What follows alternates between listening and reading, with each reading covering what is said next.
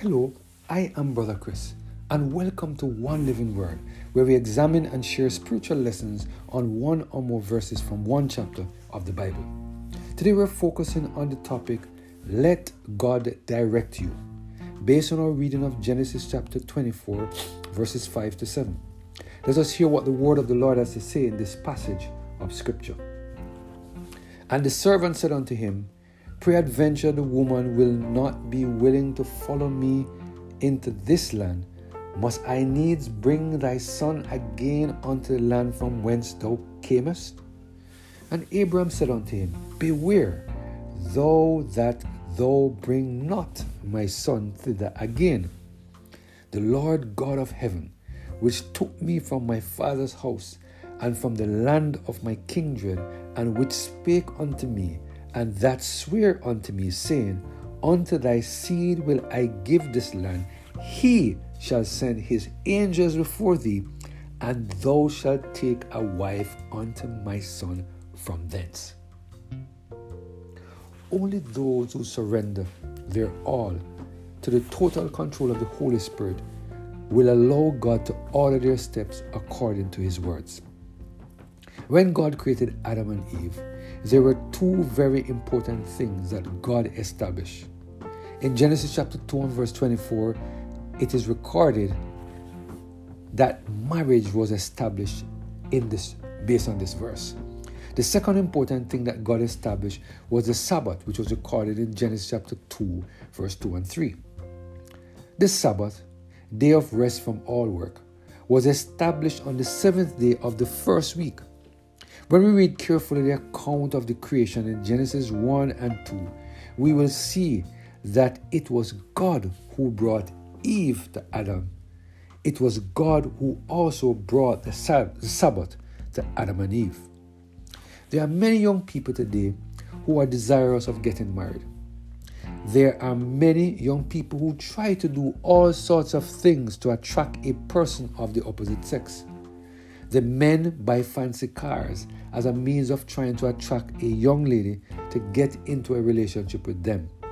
Some of them even go to the extent of buying certain types of clothing to attract the young woman to themselves.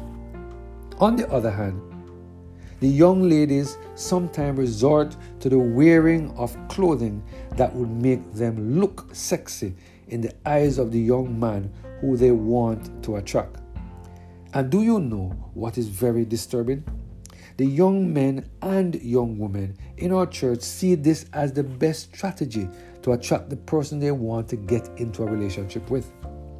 There are only a handful of our young people who seem to realize that only God can bring them into a relationship with the correct person. Father Abraham understood that fact. In Genesis chapter 24, verse 5 to 7, we find one of the most profound conversations about the best way for a man to select a wife or for a woman to select a husband. The word of the Lord said, And the servant said unto him, Peradventure the woman will not be willing to follow me to this land. Must I needs bring thy son again unto the land from whence thou camest?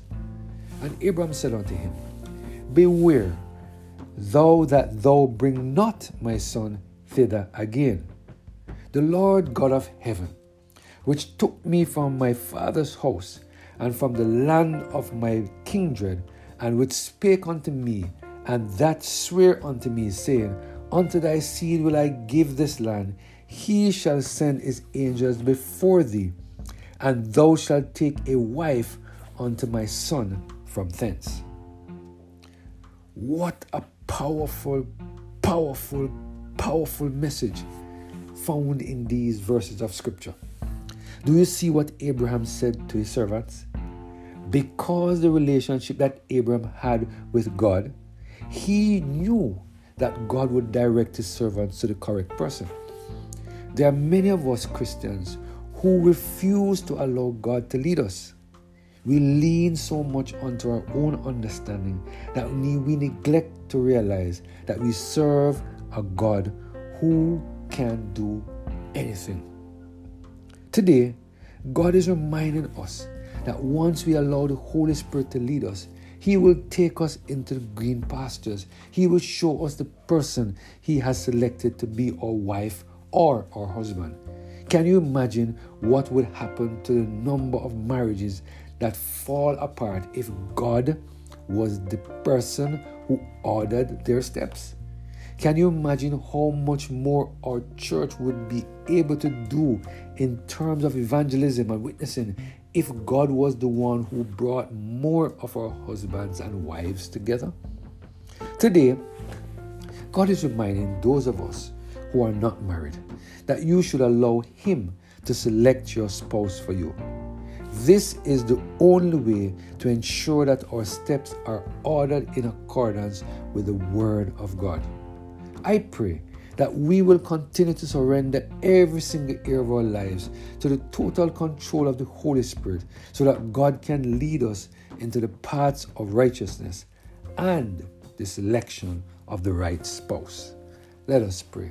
Heavenly Father, we are grateful for your grace and your mercy. We're thanking you for this word. Order our steps in accordance with your word. Lead us and guide us, dear Lord. Help us to put our hands in your hands so that, Lord, you can direct us to the right individuals to marry. A most important decision in our lives. Lord, we bless your name. We glorify and magnify your name. And we thank you, Lord, for all that you continue to do for us. We pray through Jesus Christ, our Lord. Amen. Have a blessed and Holy Spirit filled day.